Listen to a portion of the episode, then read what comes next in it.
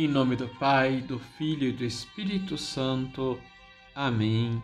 Paz, Paz e, oração. e oração. Olá, Senhor te abençoe e te guarde, te fortaleça na fé, te anime na esperança. Que olhando para a cruz, nós possamos sentir um grande desejo de amar nosso Senhor. Como dizia São João Dávila, Senhor, quando vos vejo na cruz, tudo me convida a amar o madeiro, a vossa pessoa, as feridas do vosso corpo e principalmente o vosso amor. Tudo me convida a vos amar e a não me esquecer mais de vós. Liturgia diária. Na liturgia hoje, lemos o Evangelho de São Marcos, capítulo 8, versículo 34, até o capítulo 9, versículo 1. Muita gente ia atrás de Jesus, a multidão. Jesus, sempre acompanhado dos seus discípulos, chama a multidão para si. E lhes diz: Se alguém quer me seguir, renuncie a si mesmo, tome a sua cruz e me siga. Pois quem quiser salvar a sua vida, vai perdê-la. Mas quem perder a sua vida por causa de mim e por causa do Evangelho, vai salvá-la.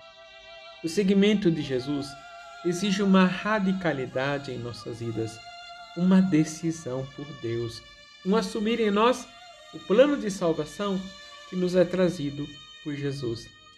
Significa romper com o mal, romper com o pecado, romper com a morte e assumir em nós os pensamentos e os sentimentos de nosso Senhor.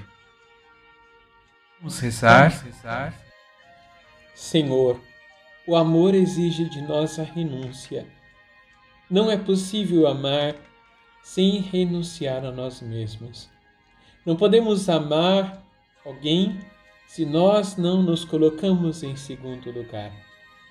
Quando nos convidas a renunciar a nossa vida, nos convida a colocar em segundo plano, muitas vezes, os nossos sonhos e projetos, para sonhar o vosso sonho e realizar a vossa vontade.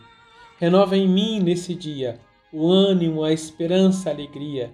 Liberta-me, Senhor, de todo mal e dá-me a tua paz.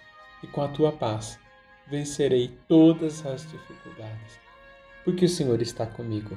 Receba a bênção do Deus Todo-Poderoso, Pai, Filho e Espírito Santo. Amém.